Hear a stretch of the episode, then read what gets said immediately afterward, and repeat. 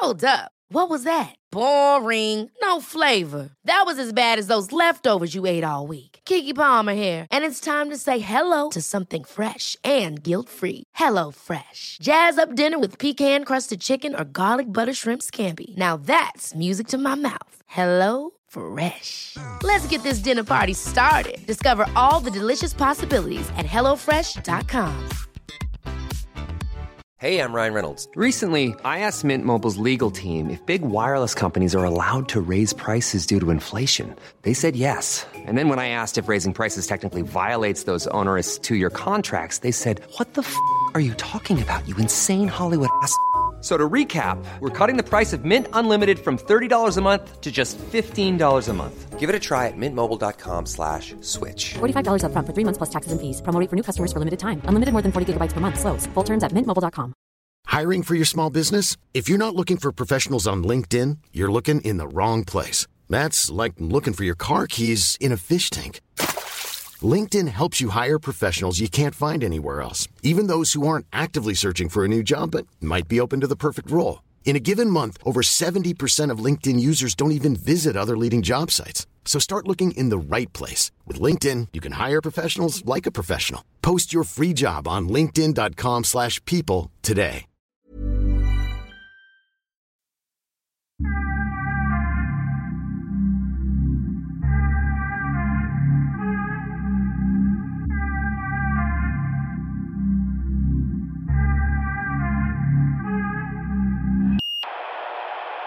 Jag ställer en ordningsfråga. Det här glaset, var det till Ashkan eller var det till mig? Det är en filosofisk fråga. Vet du, svaret är väldigt enkelt. Hur många gånger har jag fått vatten någonsin?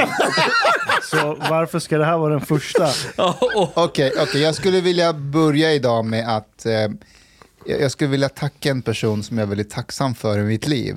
Som underlättar mitt liv, vårt liv. Och det är min vän Ashkan. Jag vill tacka dig för att du finns. Ja, men låt mig prata färdigt. När vi alla andra fastnar i våra problem, då finns du där och hjälper till som idag. Så tack, alltså botten av mitt hjärta, Ashkan. Tack, Omar. Tack, Ashkan. Vi älskar dig. Ja, Ashkan, du vet. Nej, fortsätt. Jag tror du vet hur mycket det betyder för mig. Men jag är ödmjukt tacksam och jag hoppas att du förstår att jag tar det aldrig för givet. Jag är också väldigt tacksam för att glömmer jag snuset så vet jag att Ashkan alltid har någon snus man kan sno av honom när han inte ser att jag är framme och nallar. Det är bra. Och extra tack för att du lämnar tillbaka de här vinglasen som vi använde sist för att de behövde det i det här företaget. Vad heter de? Riedelglas. Thomas som var... Det löste sig. Ja, Ashkan lämnade tillbaka det. Är ni klara? Jag måste säga att det var väldigt fint och rörande att ni delar med er av era känslor och sådär. Men ni är klara alltså? Ja, men de var helt äkta. Ja, fortsätt. Känslorna i glaset. Det är ju så här att jag är doktor. Jag är högutbildad, en extremt värdefull medlem av den här sammanhållningen som heter Sverige. Jag har väldigt mycket att bidra till det här samhället med mina tankar, med min expertis, med min kulturella förmåga. Och så får jag sitta här och höra att jag underlättar era liv. Ja, det gör du. Ja, men vadå? Eller, det är väl en fin egenskap? Eller alltså... Inte att det är vår Chai Boy eller någonting, utan du vet, en person som finns där, ja, som man kan räkna med. Ja. Dr. Chai Boy.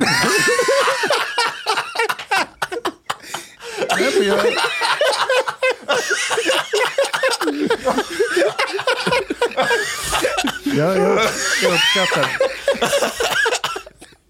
Ja, nu är det du som kom på det namnet, men... Det låg där på bordet. Dr. Chai Boy. Och för alla som inte hänger med, jag underlättade genom att sätta ihop orden.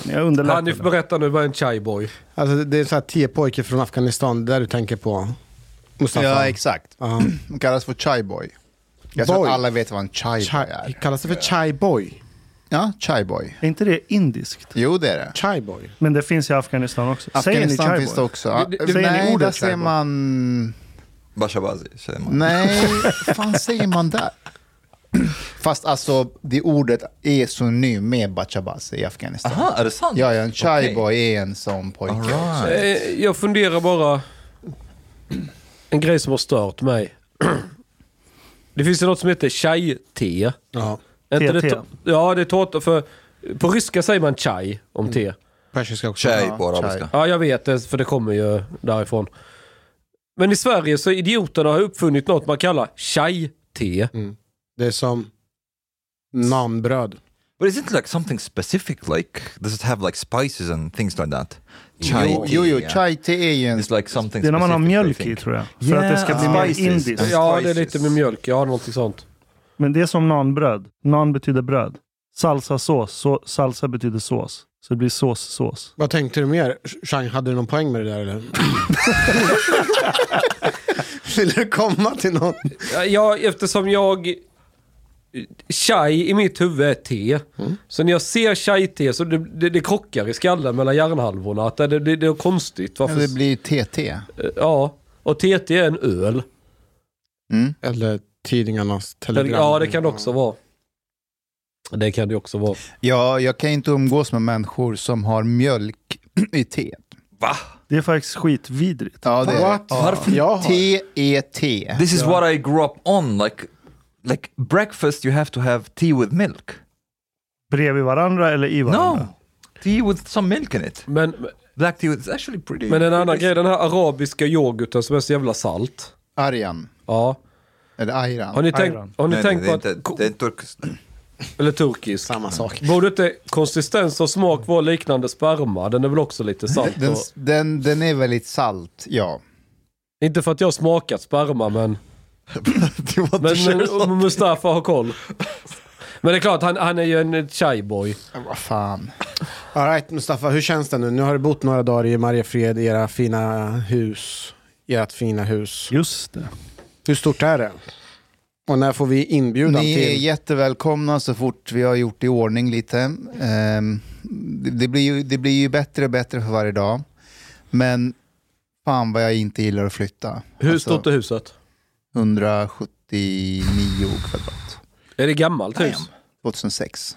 Så det finns inte så mycket att renovera. Oj, det är ju supermodernt. Det är rätt, ja. Inga spacklingar, ingenting. Vi behöver inte göra någonting, nej. Mm-hmm. Nej, då, vad kan du då gnälla om att det är svårt att... Nej, men det är... Flytta inte. Hela flyttet, det är grejer som ska in och det är... Ja, det är det jobbigaste jag vet. Alltså när vi lägger oss på kvällarna, vi är så döda liksom. Och då som sagt, vi har inte renoverat någonting utan det är psykologiskt, det är i huvudet att...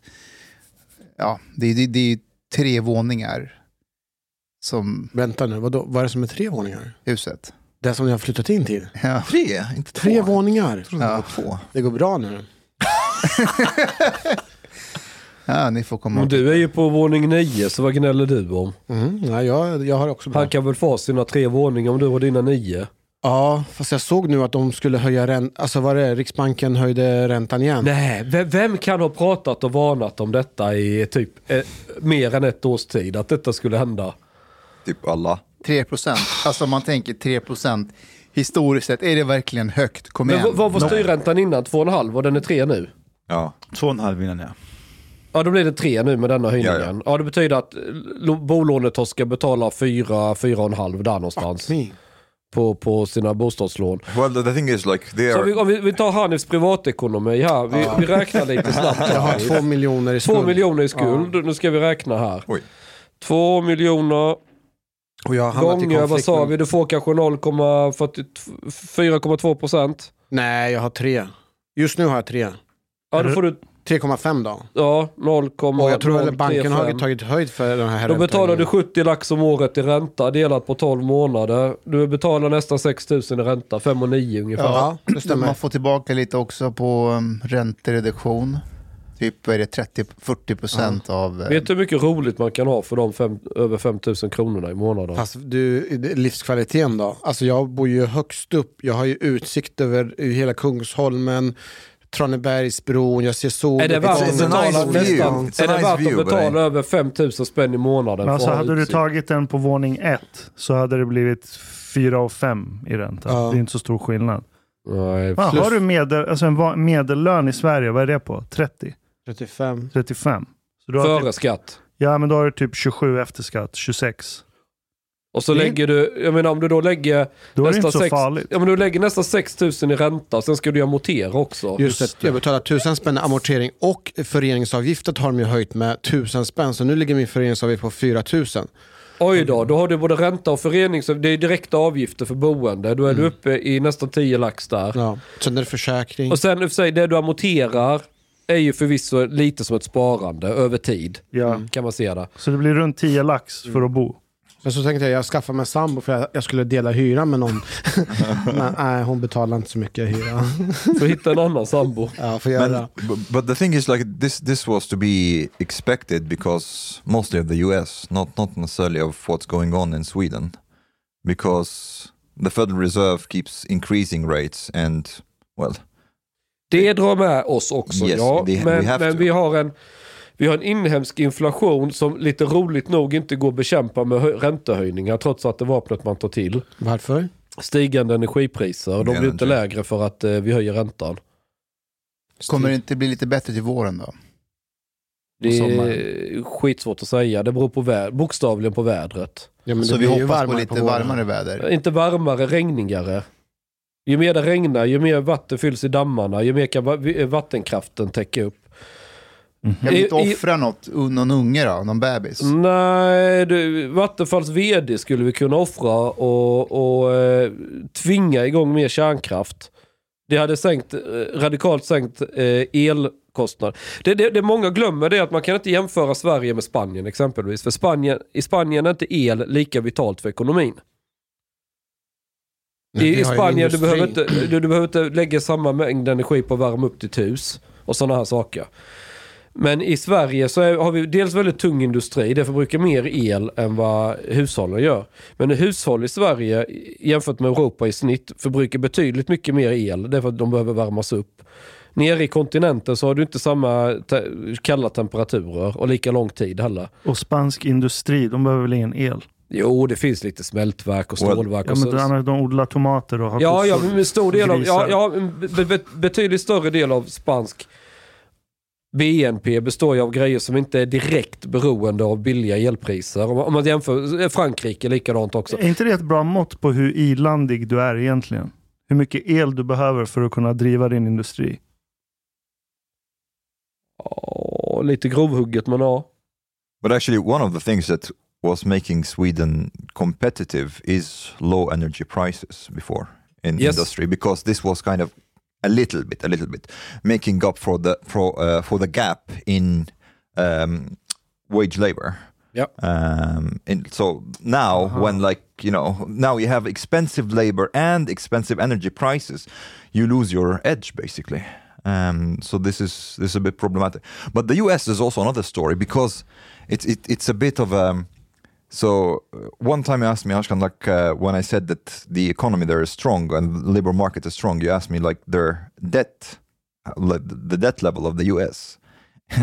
You know how much it is? Den var $3 triljoner sist jag kollade, men det var många år sedan. It's 125% the GDP.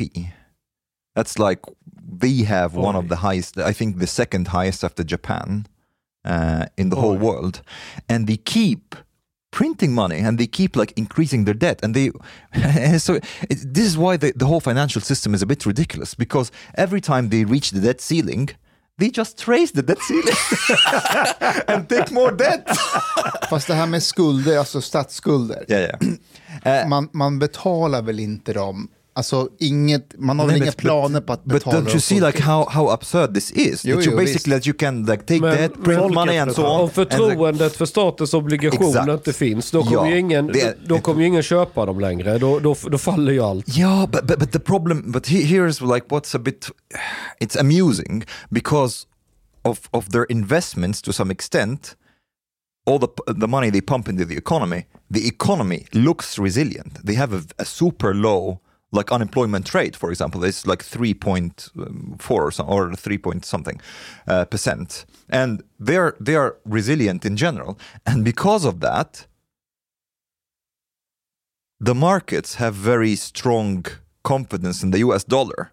So they actually buy the US dollar in times of like economic crisis and so on. So all the money printing and the debt actually is supposed to like devalue the dollar, but it's not, because people use the dollar as safe haven. Vilken härlig paradox. I love it. The genius. What could possibly go wrong? Jag vet. Chang, det var någonting jag tänkte på. Du sa att om man skulle producera mer kärnkraft, så skulle priserna skulle bli lägre, menar du? Det skulle sänka inflationen ganska hyfsat, ja. Men är det inte så att vår elmarknad är kopplad till europeiska marknaden, och då spelar det ändå ingen roll? För nej. Därför att när kärnkraften går igång, då kommer de mätta exportkablarna, och allt överskottsenergi kommer pressa ner priset i Sverige. Det var ju så det var innan man stängde de här 2 sista kärnkraftverken. Det har ju blivit en ganska radikal skillnad i elpriser. Det har ju en direkt kausalt samband med att Vattenfall stängde ner de här 2 reaktorerna i Ringhals. Inget annat har förändrats mellan utbud och efterfrågan, förutom att 2 kärnkraftsreaktorer har försvunnit. Och gasledningen till Ryssland. Ja, men vi är jätteberoende av gas, det är tyskarna som är. Så tyskarna har ju ökat sin efterfrågan på att importera el. Ja. Och då går ju priset där. Jo, men vi kan inte exportera mycket som helst. Det finns en begränsning i kablarna. Och den begränsningen har ju tidigare varit mättad, så att det har liksom aldrig smittat av sig på det sättet på Sverige som det gör nu. Eftersom vi också, det är en kombination, dels släcka kärnkraften och dels... Ja, tyskarna har mindre gas också. Det påverkar till viss del. Nu är det så att det är inte så att det är jättemycket gas som används till elproduktion. Utan nu drar de igång kolgruvorna och får fulla muggar. Det eldas ju kol som aldrig förr. Det är ju effekten av Miljöpartiets fantastiska politik. Did you see Agenda i söndags? Nej. They had it all on energy in Sweden. But what do you think about vindkraft? Det var många från näringslivet där som är väldigt pro vindkraft. Ja, men det är för att de har betalt för att vara pro vindkraft. Så det här med näringslivet. Svensk näringsliv är ju... Det är ju en organisation, de företräder liksom inte företagare eller entreprenörer. De företräder en smal grupp intressen. Jag kommer inte ihåg dem. De var från företag också. Inte... Jo, men det är alltså, det är stora jävla företag. Northvolt till exempel. Ja, men stora... De vill ha vindkraft. Ja, det är många. Men du har ett gäng stora bjässar. Och den gamla kommunistiska slagdängen att staten och kapitalet sitter ihop. Det finns ju en liten sanning där. De här stora företagen och politikerna sitter ju med gemensamma intressen. Det låter som Jonas Sjöstedt nu, men fortsätt. Ja, men det finns en poäng här. När marknaden rubbas på olika sätt, så hittar de ju alltid sätt att gynna deras egen intresse. Och då är de ju för vindkraft. Men skulle det vara någon slags oberoende nationalekonom som rent krasst tittar på hur Sverige ser ut, vad får det för effekter för det stora flertalet, allting, då skulle det nog inte vara lika imponerad över vindkraften. But okay, I have a question though, because it seems to me that there is some kind of like unhealthy political tribalism when it comes to the energy question. Ja. You have like people on the right, vindkraft is shit, only nuclear. People on the left, nuclear is shit, only vindkraft. Varför? Men du skulle kunna göra så här. Skit i argumenten. Låt oss ha en fri marknad. Fri etableringsrätt. Och folk litar på att det kommer vara så i 50 år framåt. Så stora, tunga investeringar kan man räkna av på lång tid. Det skulle inte byggas vindkraft. Vindkraft byggs därför att det är subventionerat av staten. Mm.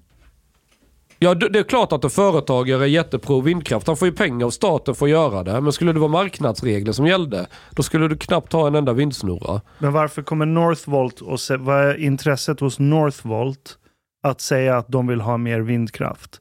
Gå ut i den offentliga debatten och säga att vi vill ha mer vindkraft. Ja, vad har de för incitament för det? Det har jag inte grottat ner mig i, men garanterat finns det ett ekonomiskt incitament. Det kan du vara helt säker på. Räcker det inte med dem att få energi vilket som? Måste de precisera vilken typ av energi de vill ha? Det är det jag undrar också. Men du menar att till exempel om nu regeringen säger okej, ingen subventioner till vindkraft och bara subventioner till kärnkraft. Nej, inga subventioner till något. All of them, no, but like we're hypothetically speaking, all of them suddenly would be like vindkraft is shit, nuclear is the answer. Ja. 100%. Då åk till Almedalen och titta på de här idioterna. För några år sedan så var alla för mångfald, för det var det som sålde till kommuner och landsting. Sen har alla pratat att de brinner för hållbarhet. Så är det ordet används till förbannelse. Men inte det är något annat. Om du är Northvolt, du behöver jävligt mycket energi, billigt som fan, right? Vad är det för tidshorisont om du är Northvolt och sitter och väntar på kärnkraft? Då ska du vänta i 20 år. Hur lång tid tar det att bygga ett vindkraftverk? Problemet med vindkraftverket är att du har el när det blåser och du har en stor industri, du behöver ett kontinuerligt flöde av. Men sen i och för sig hela Norfolks idé att bygga batterier, så de skulle kunna bygga ett eget batterilager som lagrar el medan vinden blåser. Det är dyrare systemlösning på totalen. Samtidigt så vill de etablera dem sig i norra Sverige. Varför där? Jo, för att där finns en massa vattenkraft. Och vad är det som skiljer vattenkraft från vindkraft? Jo, den är planerbar. Yeah. Så det här tjafset om vindkraft, men bara deras val av etablering talar ju om att de vill inte ha en volatil elförsörjning. De vill ha en stabil, annars hade de inte satt sig upp i Norrland. Och där är elen billigare än här med. Så de vill ha billig och de vill ha pålitlig el. Så det här, alltså, titta inte så mycket på vad folk säger, titta på vad de gör. Där får du svaret mycket mer. Liksom, ja. I södra Sverige kan du inte ha industri längre som vi hade förr, för att vi har inte den samma, vad heter det, elförsörjning, för att vi har inte stora älvar eller vattendrag och utvinna el ur som vi har i Norrland. Det är därför kärnkraften var i södra Sverige, för att väga upp mot det. But this thing, the narrative about climate change and what's like environmentally friendly and so on, I think it's very, I mean, it's a bit of a dilemma, because on one hand it is a problem that needs tackling, but at the same time, if you kind of there can be some kind of weaponization of this threat in a sense. There was this. Have you listened to the episode of Sam Harris on the Twitter files? It was actually pretty interesting. But one of the journalists there says that he's having problems publishing very verified information about the fires in California. He says that the top climate scientists in California are saying this is not about changes in temperature levels, but it's about basically the fuel, like the wood fuel load, like how much burning wood they are using and so on. And Facebook, these are accurate information. Facebook refuses to publish it because this goes against the narrative that it has to be that climate change and the increase in the temperature that is causing the fires. And he's not like a climate change denier or anything, but it happens to be a fact that's not fitting the narrative, and then the media is clamping down on it. This is insane. Vet du hur de resonerar på Facebook när de bestämmer sig för att inte publicera något sånt? Det är vad jag tror. Det är att de tittar på den här informationen och så ser de att okej, den kommer från en pålitlig källa, det verkar stämma. Men om vi går ut och säger att bränderna i Kalifornien, skogsbränderna, har inget med just klimatförändringar att göra, folk kommer inte kunna hantera den informationen. Så det är bättre att hålla det nere så att ingen får för sig att klimatförändringar inte har någonting. Yeah, and they do that with climate change. They did it with COVID. Yes. They do it with Russia. Like sometimes also like you can use the, again, I'm not saying that Russia is not a threat. That's not what I'm saying, but you can kind of use that threat again as a weapon to clamp down on anybody who deviates away from the narrative. Nothing is acceptable. Vet du vem som kommer att kunna hantera det bra? Klimatförnekarna. De kommer att använda den informationen vid varje givet tillfälle och säga, titta, de där storbränderna i Kalifornien, det har ingenting med klimatet att göra. Det är och jag tror att Facebook och Twitter mer Jag tror inte de tänker på vanliga människor, snarare de som kommer att nyttja eller utnyttja informationen till sin fördel. Jag kan förstå dem lite grann. Mustafa, this is very dangerous.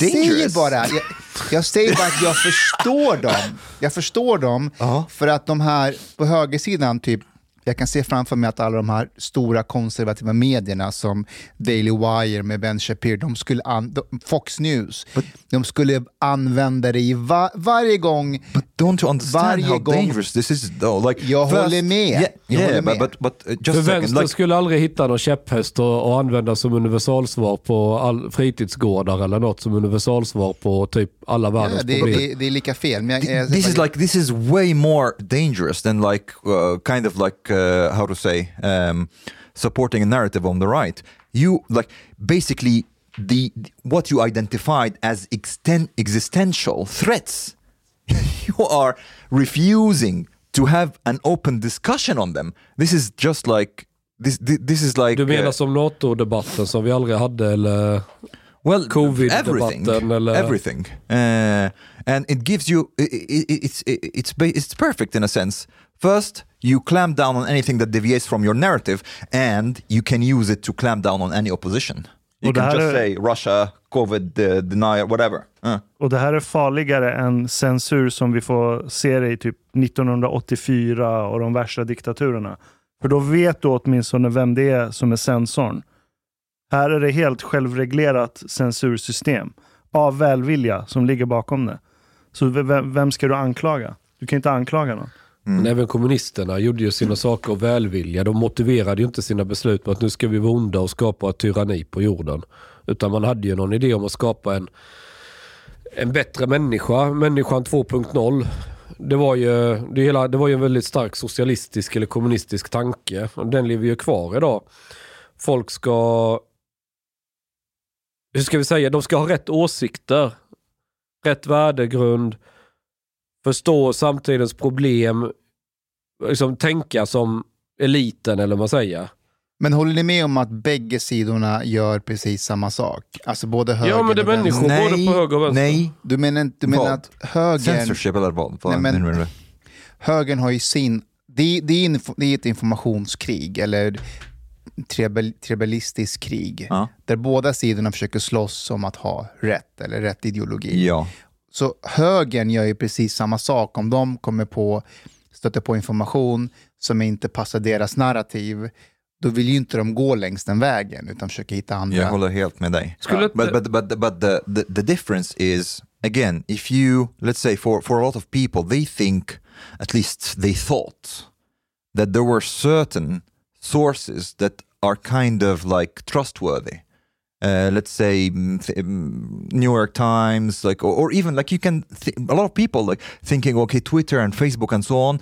They would like not publish false information, or at least that they will let accurate information to reach the people. You know, and that doesn't seem to be the case.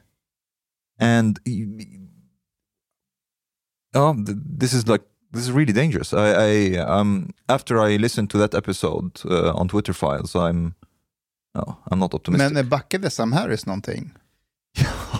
He was trying to like make them say like you know, isn't this like too exaggerated? Things like that, or like he's trying to kind of question the motives of Elon Musk or why they were pushing for that and so on. And they told him like, well, we had access to the stuff, you know.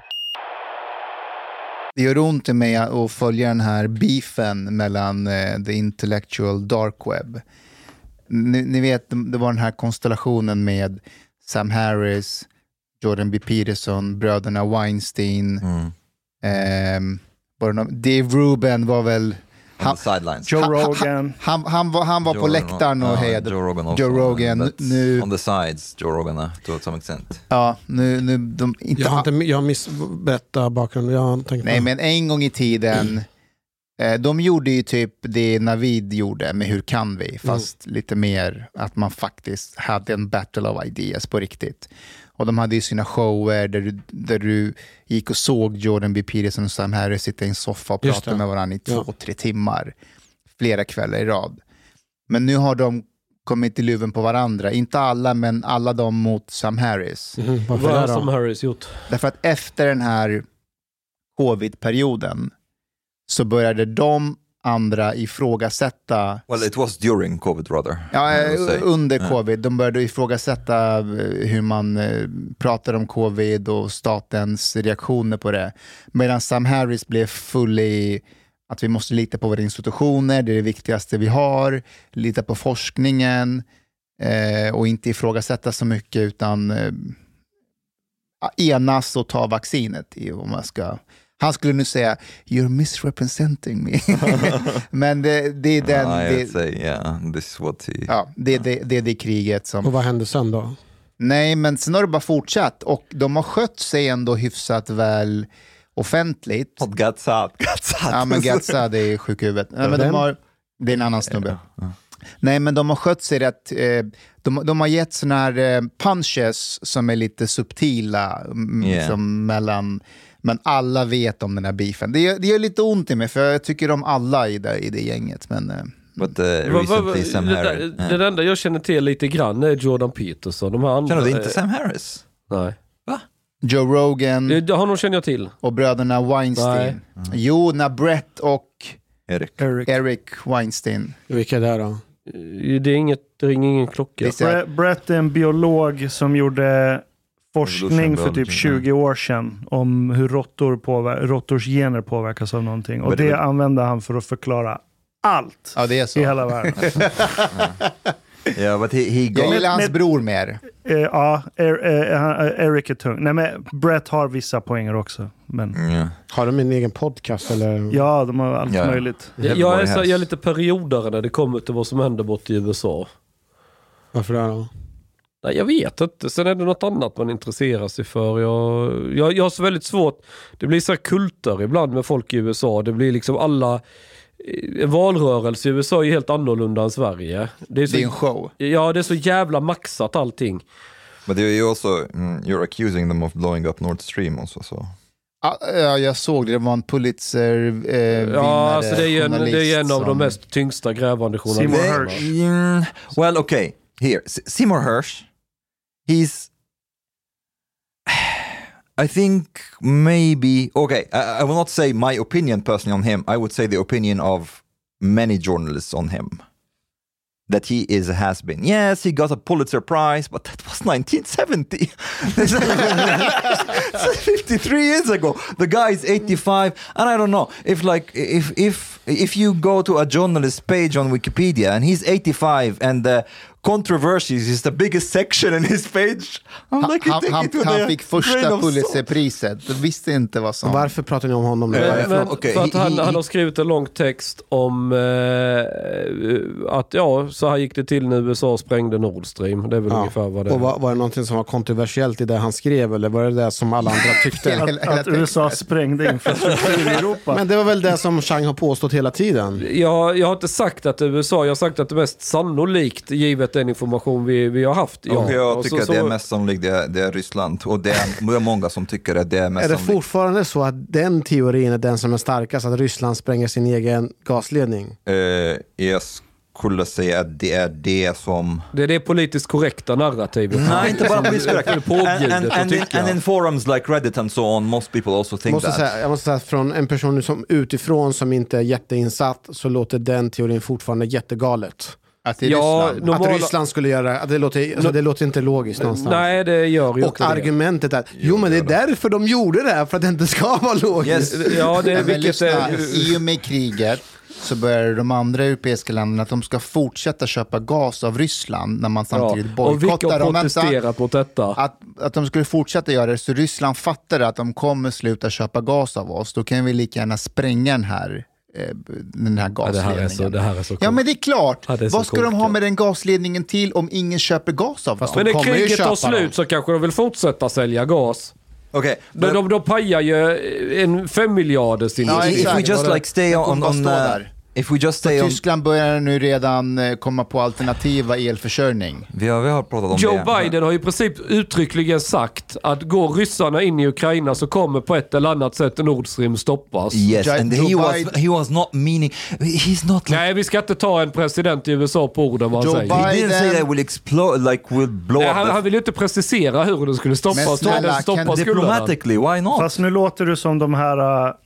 klimatförnekarna som använder ett litet exakt. Ljudklipp för att bevisa hela din poäng. Men det var inte bara han. Det har sagts av, vem var den andra? Kamala Harris eller någon av de där. Skitsamma. Nej, hur många gånger har inte Biden slängt eller någon president slängt ur sig saker? Varför lyssnar du inte på allt han säger? Men vi skippar allt. Vi tar den här storyn som den här journalisten skrev. Just I want to like, how to say, lay the groundwork for what Seymour Hersh is right now. Berätta det för mig. Seymour Hersh, basically what he does, like for example, he says that the story of the killing of Bin Laden is totally false. He says, by the way, he doesn't think that Bin Laden was responsible for 9/11, and he is like basically recently. Är det här relevant information? Ja, det är klart det säger mycket om honom. Citing one anonymous source for his, like in the story of Bin Laden, he cited one anonymous source 55 times, and this was the source that they had. For this story, he also cites one anonymous source.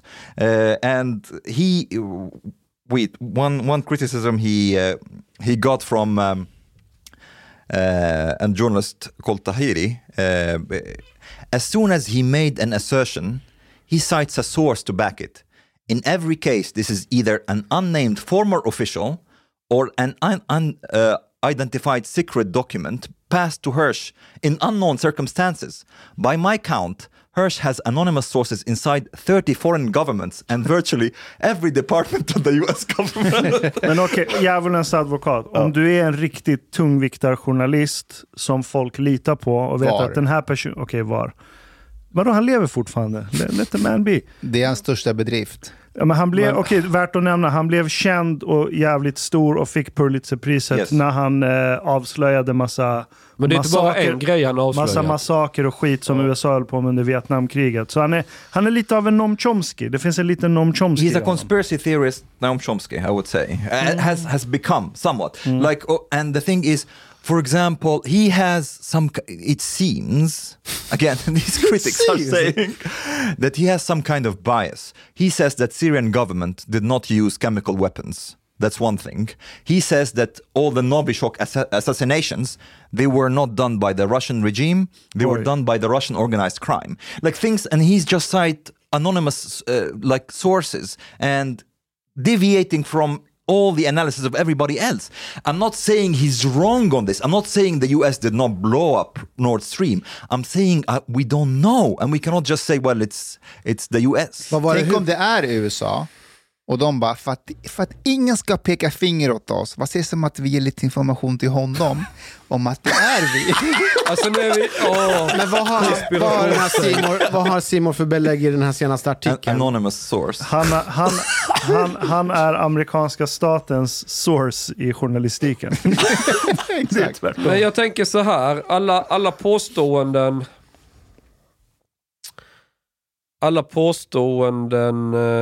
innan att ryssarna hackade valet, såna här grejer. Nästan allt byggdes ju på anonyma källor inom staten, inom USA. Yeah, då var det okej med det här med anonyma källor. Men så här, I'm not saying that he's wrong. I'm saying that it's not very rigorous. There is... Nej, det håller jag med om.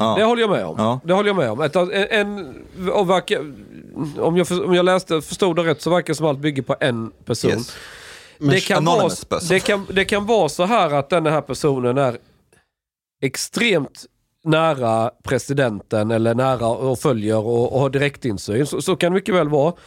Problemet är att det redovisas inte i artikeln. Vad är det för källa vi bygger på? Och hur värderar vi källan? Men vad säger dina underrättelseinformation från Ryssland och USA? Ja, det var fiskare på Bornholm som gjorde det. Men om du är en investigative journalist som Hersh och vissa andra, Och du gräver i de djupaste, mest mörklagda, stora geopolitiska händelserna. Hur någonsin kan du skriva en rapport där du inte har anonymous? Nej, det blir svårt. Ingen vill ju träda fram när det är sådär känsligt. Men man kan ju också i åtanke att var det inte tyskarna som gick ut för bara några dagar sedan? Och budskapet var att vi kan inte koppla detta till Ryssland, tror jag. De vet inte vem som har gjort det, men de hittar ingenting som pekar på ryssarna. Yeah, ingenting. Nobody has proof for anything on either side.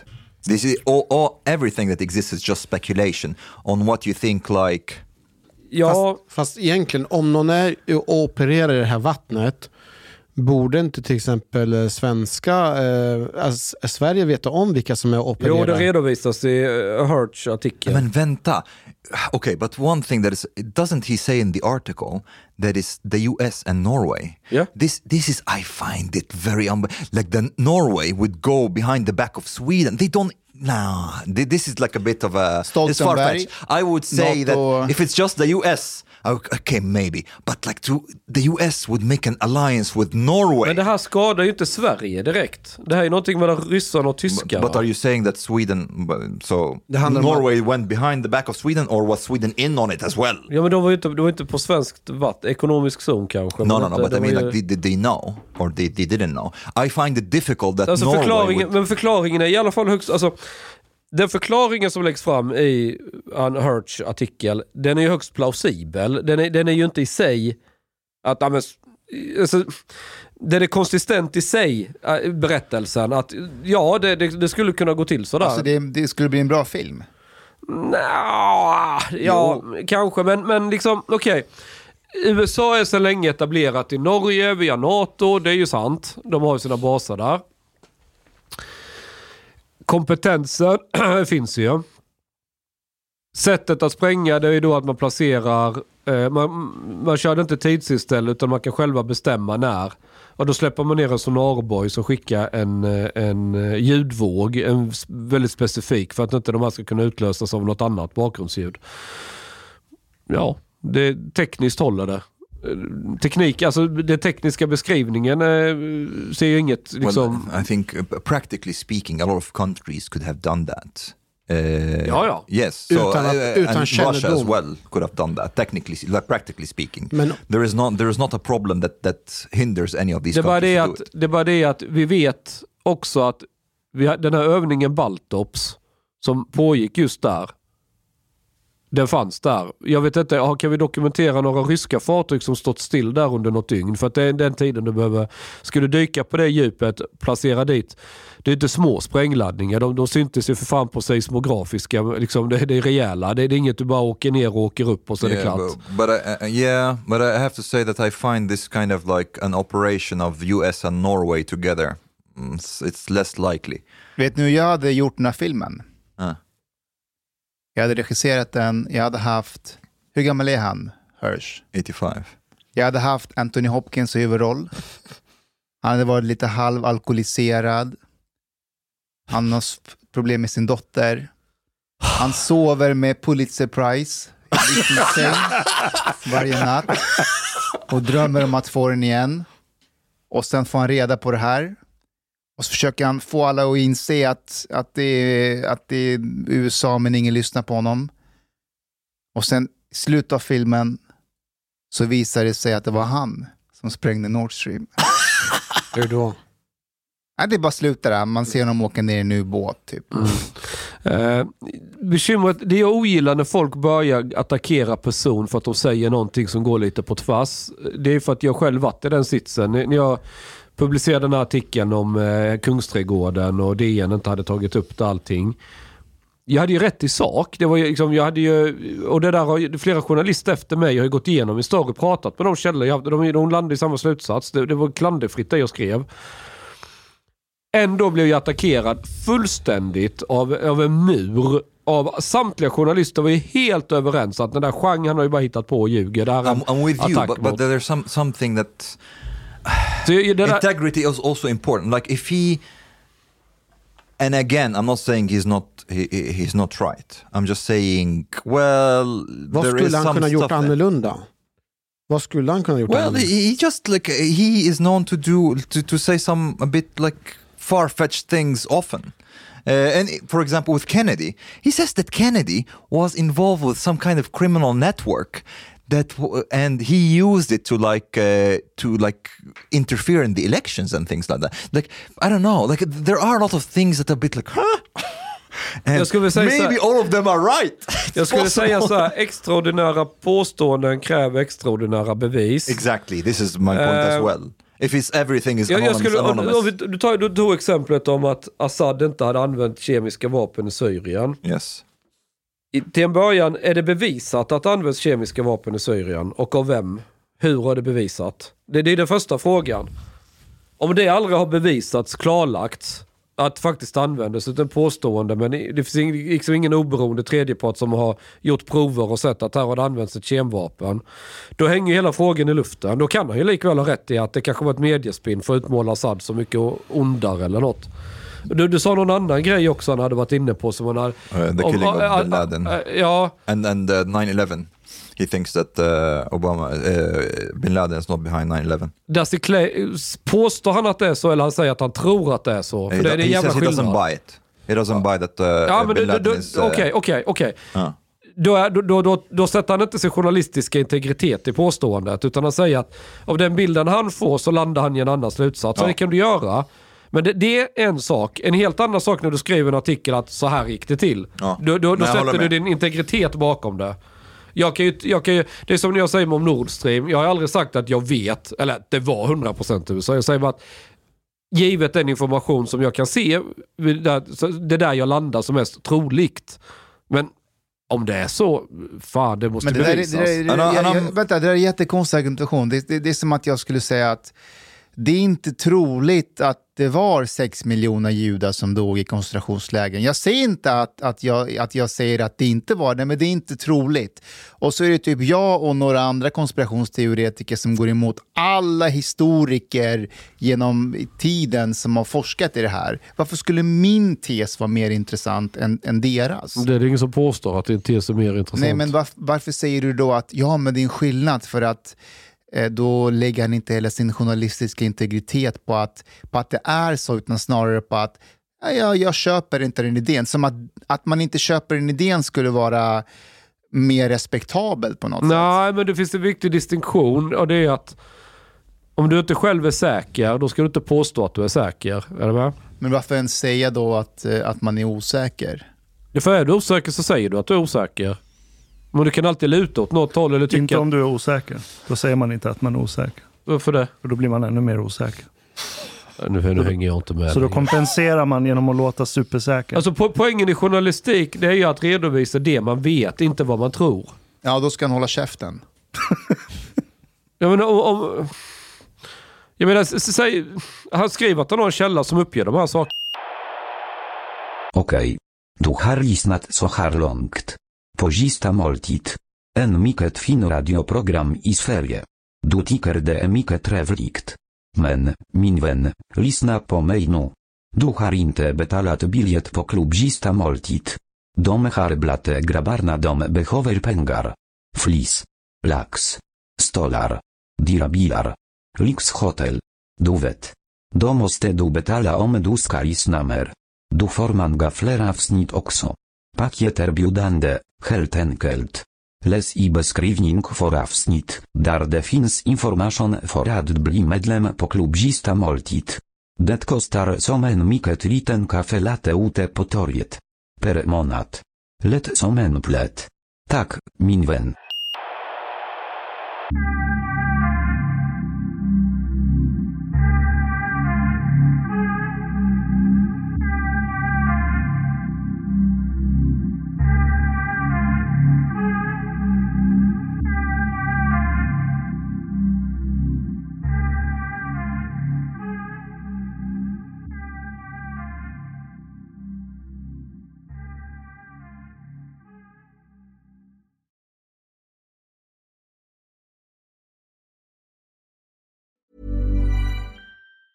Even when we're on a budget, we still deserve nice things. Quince is a place to scoop up stunning high-end goods for 50 to 80% less than similar brands. They have buttery soft cashmere sweaters starting at $50, luxurious Italian leather bags, and so much more. Plus, Quince only works with factories that use safe, ethical, and responsible manufacturing. Get the high-end goods you'll love without the high price tag with Quince. Go to quince.com/style for free shipping and 365-day returns. Imagine the softest sheets you've ever felt. Now imagine them getting even softer over time. That's what you'll feel with Boll & Branch's organic cotton sheets. In a recent customer survey, 96% replied that Boll & Branch sheets get softer with every wash. Start getting your best night's sleep in these sheets that get softer and softer for years to come. Try their sheets with a 30-night guarantee. Plus, get 15% off your first order at bollandbranch.com. Code BUTTERY. Exclusions apply. See site for details.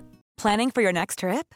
Elevate your travel style with Quince. Quince has all the jet-setting essentials you'll want for your next getaway, like European linen, premium luggage options, buttery soft Italian leather bags, and so much more. And it's all priced at 50 to 80% less than similar brands. Plus, Quince only works with factories that use safe and ethical manufacturing practices. Pack your bags with high-quality essentials you'll be wearing for vacations to come with Quince. Go to quince.com/pack for free shipping and 365-day returns.